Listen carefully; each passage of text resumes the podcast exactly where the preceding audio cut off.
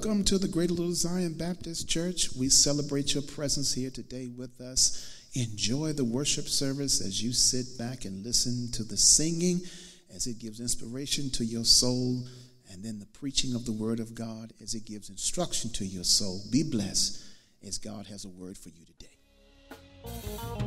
Go tell it on the mountain,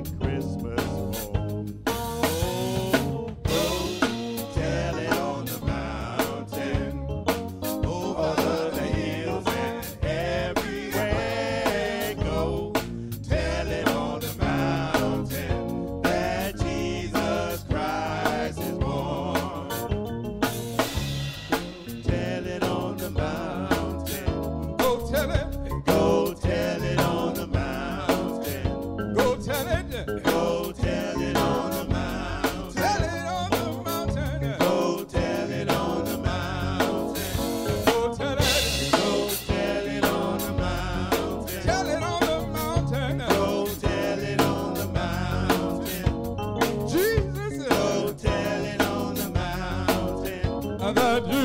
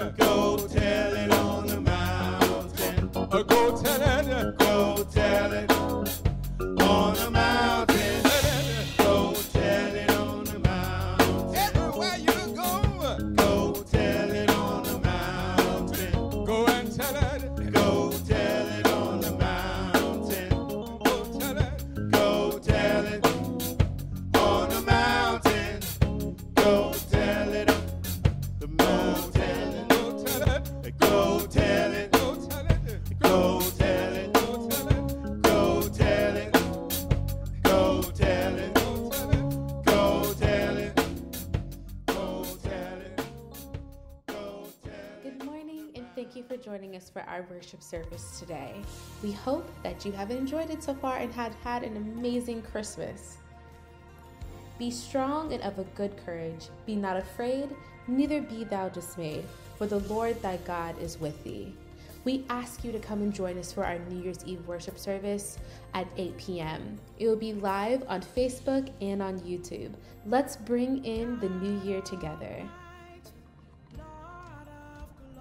On Wednesday night, we'll be having prayer meeting at 6 p.m. to 7 p.m. and also virtual Bible study at 7:30 p.m. Our Sunday schools will be on Saturday for our youth and young adults at 10 a.m. and our adult Sunday school on Sundays at 8:30 a.m. We thank you so much for joining us this year at this uncertain time and our worship services turned into a virtual experience. Make sure to follow us on Facebook, YouTube, and Instagram. Again, we thank you and we hope and pray that you have an amazing rest of your Sunday.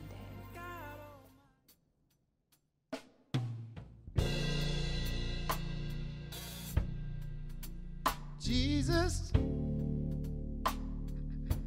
sweetest name I know. King of kings, oh, he's Lord of lords. Yes. Born in a manger, no room in the inn. Oh,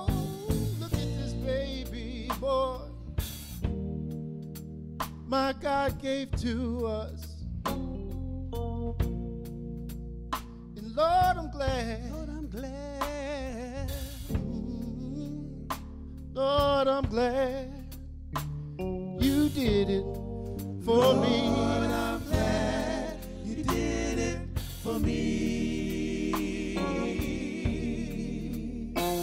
I'm so glad.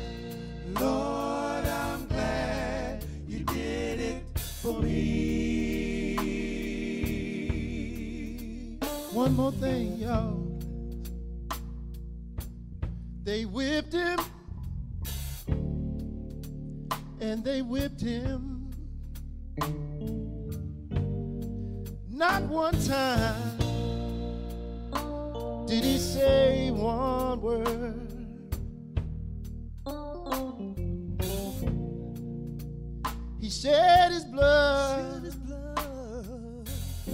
shed his blood for me.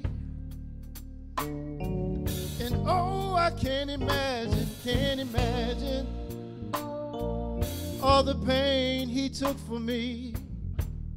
And Lord, I'm glad. Mm, Lord, I'm glad you did it for me.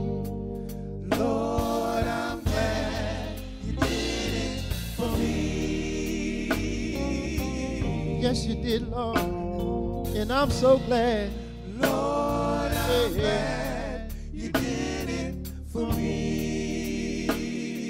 Lord, you didn't have to do it, but I'm so glad you did.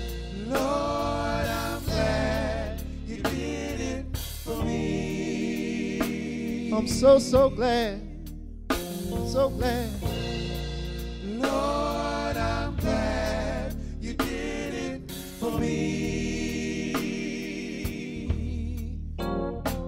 Did it for me, For me, for me, for me, for me. for me, You did it all for me. for me, Two nails in your hand, for me, two nails in your feet. for me, You did it all for me, Lord. You did it all for me. for me, So right now, for me, I want to take some time for me, and I want to say thank you, Lord, for doing it for me. for me, Two nails in your hand, two nails in your feet. me, You did it for me. for me, You did it all for me. for You got on that cross, for you went in that grave, for and you got up. You got up for me, for me, for me, for me,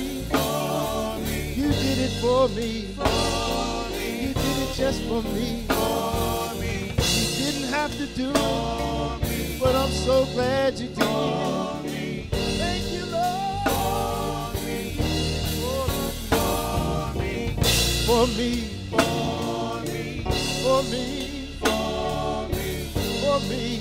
for me, You did it for me. for me.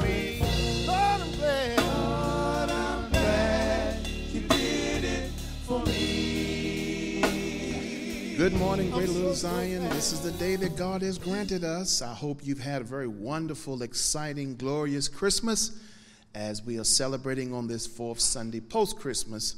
How blessed it is to be alive and well once again. I want you to join me in Psalm 137. Psalm 137. We are continuing to work with that theme of our sermons that we have been working with, living out loud with joy. And our scripture text today is Psalm 137, verses 1 through 6. Get your Bibles and turn with me there that we might share in the sermon title today Don't Lose Your Song. Don't Lose Your Song. Psalm 137, here's what it says, beginning at verse 1. By the rivers of Babylon, there we sat down and wept. When we remembered Zion upon the willows in the midst of it, we hung our harps. For there our captors demanded of us songs, and our tormentors mirth saying, Sing unto us one of the songs of Zion. How can we sing the Lord's song in a foreign or strange land? If I forget you, O Jerusalem, may my right hand forget her skill. May my tongue cleave to the root of my mouth.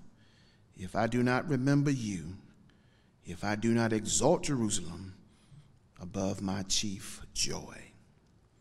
Don't lose your song. I want to say that there are many contributions to both the birth and sustainability of our joy.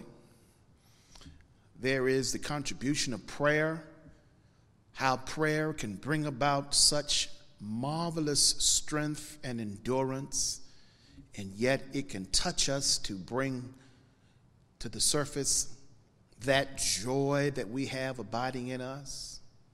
How hope can bring us joy as well. What may appear to be a hopeless situation can come to be recognized as one that is filled with complete hope, joy, once again arises to the occasion. Faith. Faith births this incredible opportunity and almost mechanism, so to speak, that helps us, works us in pushing ahead without seeing in the flesh what the outcome will be. It enables our joy to march with us to the forefront even after witnessing little by little what happens when we permit faith and joy to tag team in this journey. Then, of course, our song, that melody, that word of lyric of excitement that breeds in us joy. I'm thinking of the words by the Apostle Paul that says, I think it's Ephesians 5. Let us make sure that we, we sing songs and spiritual songs, that we sing psalms and hymns, because a song can do something tremendously life changing, transformative in your spirit. It, it, it can breathe life in an unbelievable fashion. And here we are in this historical text of Psalm 137. Some have suggested that it's perhaps maybe a post exilic psalm. Others contend that it is a Hebrew who is writing about in the midst of the exile. I don't know which one it is, but I can tell you this it identifies the need for every believer not to lose their song. Israel's in a tough space. It's a space that they created for themselves. When you think about reading the history of Israel in the book of Isaiah and Jeremiah, even in Ezekiel, in those prophet, prophetic books in which the prophet warns of a coming judgment, and even how they could avoid it, but yet they decided not to do so. And even though they were going into exile, yet God still had a word of comfort and enjoyment for them. there was promise that he would certainly bring them out after 70 years. I think it's Jeremiah 29 11, where he tells them, I've got plans for you, plans to prosper you, plans not to harm you. But in the meantime, you're going to have to make sure that where you are, you are still celebrating with joy. You are still holding up, as old folk would say, the blood-stained banner, that you're still telling the story of the Savior. And right now in this text, we know that Israel has been blessed tremendously. God gave them a land, a land that they could call their own. God gave them the law, Exodus 20, that they could use as a framework to conduct themselves morally and to, to exercise ethics in a very powerful way. God gave Israel a Lord. Yes, He did. He gave him a Lord in the person later of Jesus Christ. And then God did something interesting. He gave them constant promises. Promises that they would be blessed, prospered, victorious if they did but one thing just simply obey my word and serve no other God. But in return, Israel did several things. One, they defiled the land that God gave them, they corrupted it. They also defiled the law, they violated it, and they defiled the Lord. They, along with others, crucified Jesus. But even though this is Old Testament and we're talking about Israel in their exile, they, they took the Lord that they had, the God of Israel, and disowned him. In the words of Jeremiah, I think it is, they prostituted themselves. And they went after, in the words of Hosea, whoring after some other God. And as a result, they ended up experiencing this 70 year exilic judgment. And this is a picture, in many ways, of a sadness. It's a sadness because when you look at this text, there are a number of things to sort of consider. First, I want you to consider the sad misery of a captured Christians. Listen to what the Bible says in verse 1 As by the rivers of Babylon, there we sat down and we wept. The miserable person in the world is a Christian out of fellowship with God. Miserable in the sense that they know that they don't have that intimacy that they know they need to have. And here they are sitting by the river of Babylon, knowing in their own consciousness that we're not right with God. They're miserable. The laughter and happiness that they know that they once had are no longer needed. And so they don't have, I shouldn't say no longer they no longer have it, so they don't have joy. And what I sense in this text is that when you start recognizing you're out of fellowship with God, run quickly back. A simple word, Lord, I'm sorry, I've gotten off track, help me get back on track. And here comes the power and the aid of the Holy Spirit to put you back where you are. That joy will certainly come back to be with you. But here is something that the text tells us God engineers our sorrow. I want you to listen to something in Jeremiah chapter 25 and listen to how he moves in the life of Israel to tell them that God will, will work in the midst of your sorrow, even though you're sitting by the rivers of Babylon in great sorrow and you're weeping. Listen to Jeremiah chapter 25 and beginning in verse 8. Therefore, says the Lord of hosts, because you have not obeyed my words, behold, I will send and take all the families of the north, declares the Lord, and I will send to Nebuchadnezzar, king of Babylon, my servant, and will bring them against the land and against the inhabitants and against all the nations round about them, and I will utterly destroy them and make them a desolation. Moreover, I will take from them the voice of joy and the voice of gladness the bride, the sound of the millstones, and the light of the lamp, and the whole land shall be desolate and terror, and these nations shall serve the king of Babylon 70 years. Look what God's saying. I'm going to orchestrate. When you become disobedient, you decide that you're not going to follow. God says, I'll make you sit by the rivers of Babylon weeping. And that's what the text says. They are weeping because whenever you get out of the will of God, it's a sad misery when you've been captured by a sin. The text also tells us about the stinging memory of this captured Christian.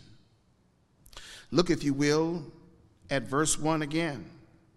We remembered Zion we remembered Zion. We remember the joy of going to church. We remember the joy of having our land. We remember the joy of being able to gather in community.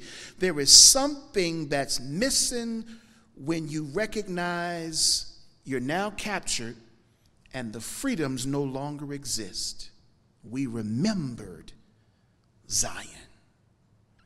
In this pandemic, we remember Zion.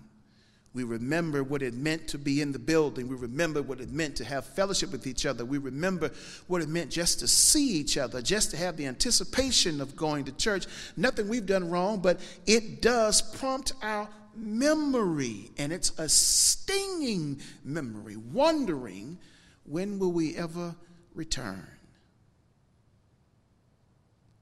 It's not only a sad misery and not only a stinging memory, but notice there is a sarcastic mockery of the captured Christian. If you would, look at verse 2. Because verse 2 and 3 says that those who captured them brought about a mockery because of their history of where they know they have been. Upon the willows in the midst of it, we hung our harps. That very well might be a metaphor we gave up. We hung our ability to sing, to make music, to bring joy to our life, we hung it on the willows. We gave up believing that our joy would ever come back again. And that's why I'm trying to tell you now I know we're in a pandemic, but we will come back in God's time frame. We'll be back in this building celebrating, glorifying God, and maybe we've got enough stinging in our memory to appreciate what we have in this space. And they hung their willows, their harps on the willows. Stop giving God glory. And I hope in this virtual space you continue to shout and praise God, even though we're not together and even though we don't feel in the same way the reverberation of the music and the excitement of the voice. You still got to give God praise. Don't lose your song.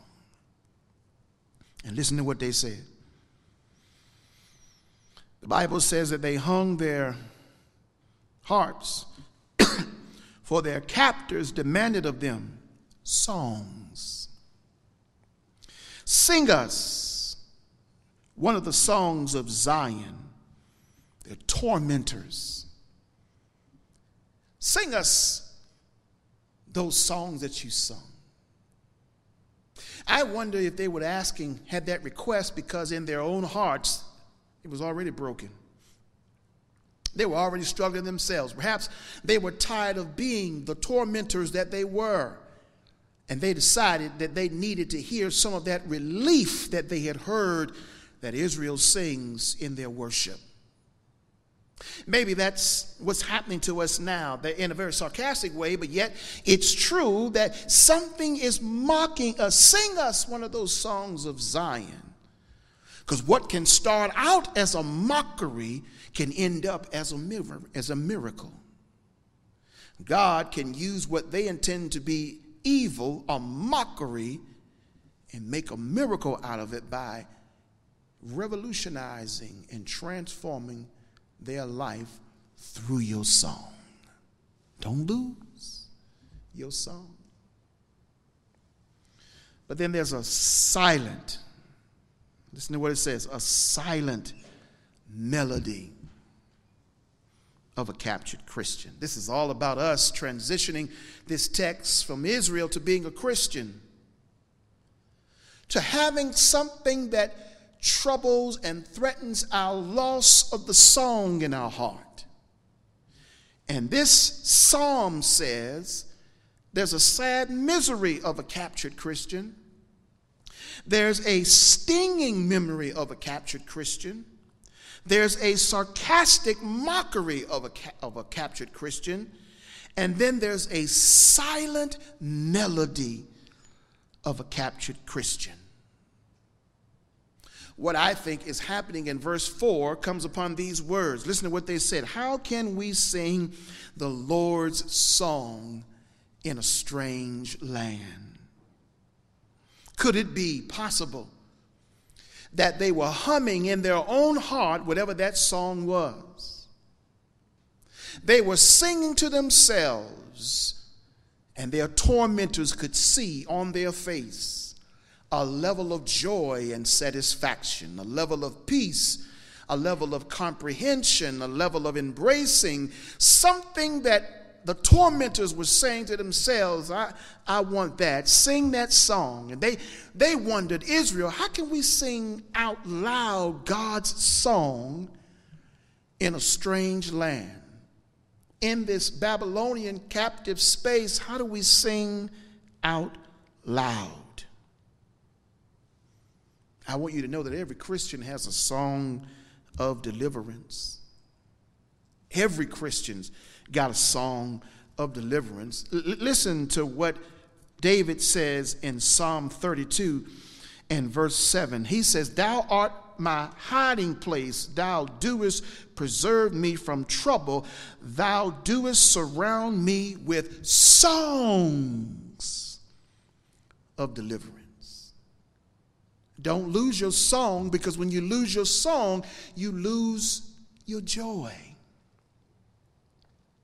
David also says that not only do you need that song of deliverance in you, but Moses reminds us in the Exodus writing, Moses in Exodus chapter 15, listen to the text.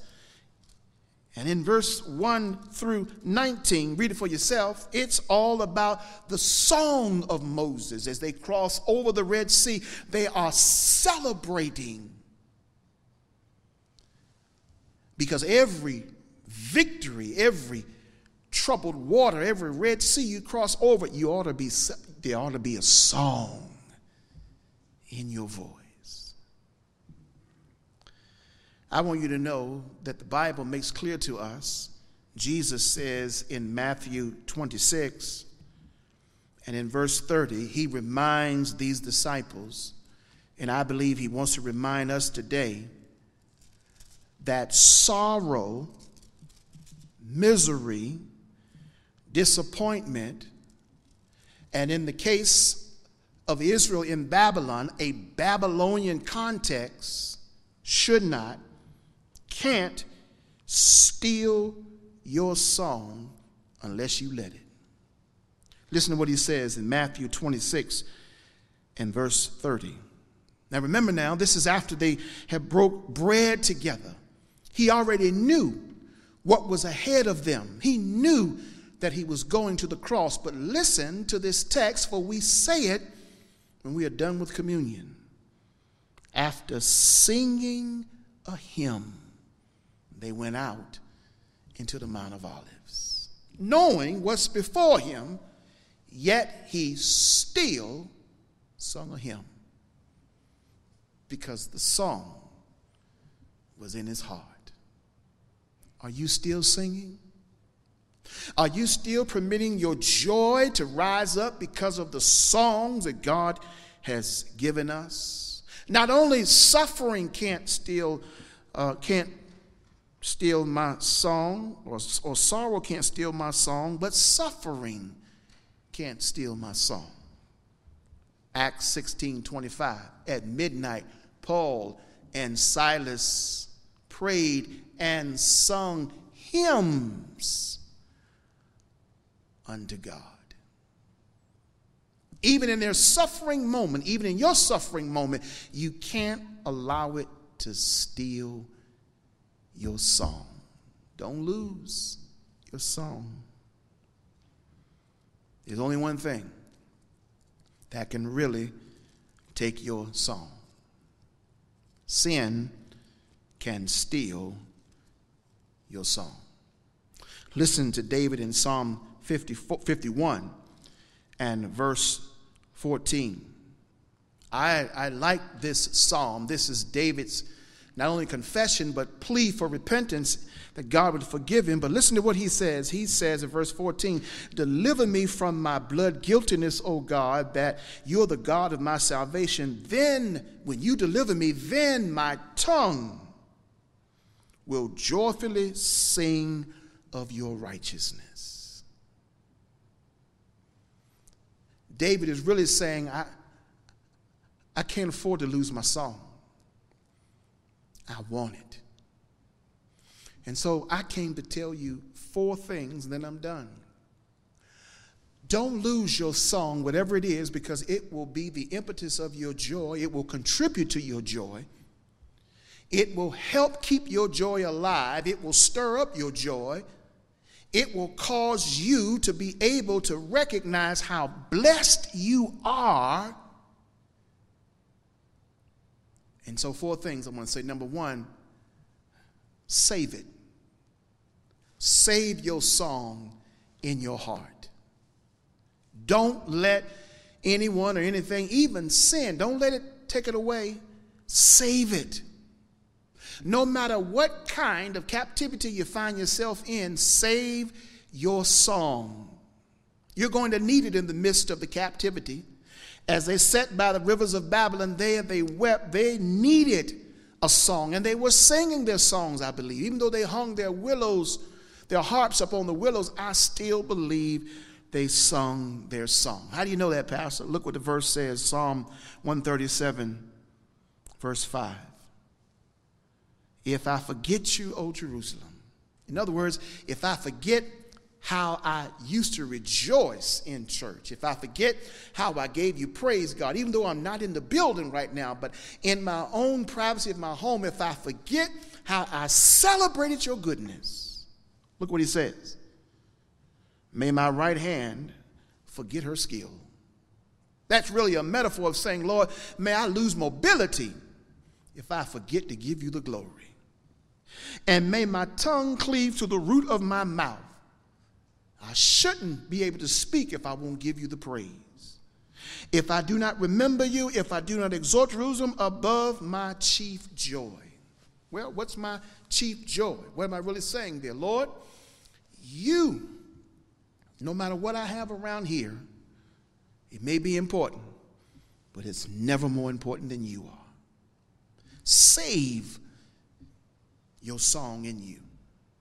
But then as the captives were asking, share it.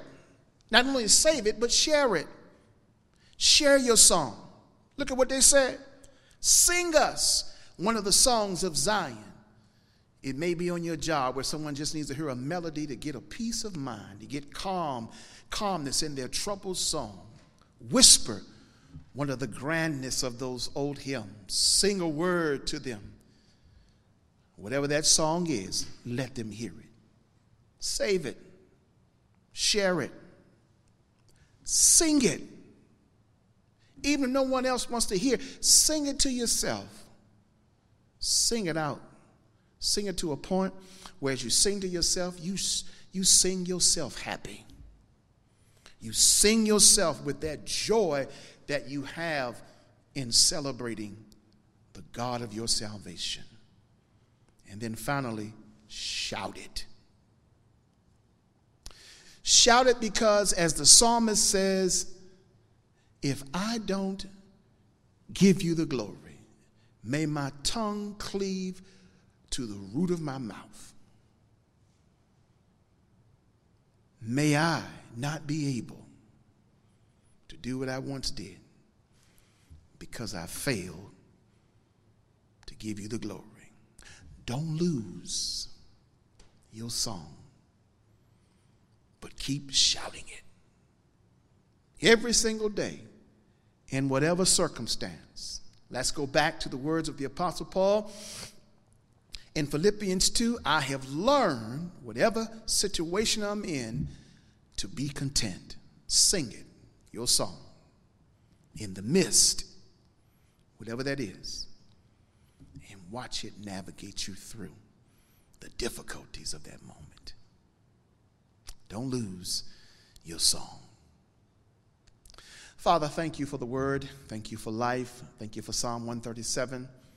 And Lord, help us in those first six verses to continue to give you the glory, to thank you for all that you've done. May we digest the joy of each song in our hearts that we give you the praise. I pray someone today, God, who may be in a space of confusion or a place of disappointment, ignite that song in their spirit that they may rejoice again and that your joy would take priority. And Lord, I always pray that if someone who is without your Son Jesus Christ as Lord, today would be the beginning of a new life for them. That they would come to know you in a very personal, intimate way. I trust that through your Holy Spirit. In Jesus' name, amen. This is my prayer today that you're going to begin this day afresh, anew. And as you march forward from this day forward, life will never be the same. May God continue to bless you and multiply you as you move forward in kingdom business. We're excited to say thank you for being so generous to us and continue to support the ministry, and we solicit your continued support as well. And we trust that this word will be a blessing to you. I pray that you've had a wonderful Christmas day, Christmas holiday, and as we continue to move toward the new year, we're looking forward to having a New Year's Eve service as we're going to share in the Word of God, and we're going to move into the new year as we share in that Word on New Year's Eve. Be blessed as we anticipate great things as we bring this year, 2020, to a close. What a mighty year it has been as we've seen a lot of things transpire, but we're going to trust that 2021 is going to be extremely exciting. Listen, God loves you, and so do I. Have a blessed, wonderful day and week in the Lord.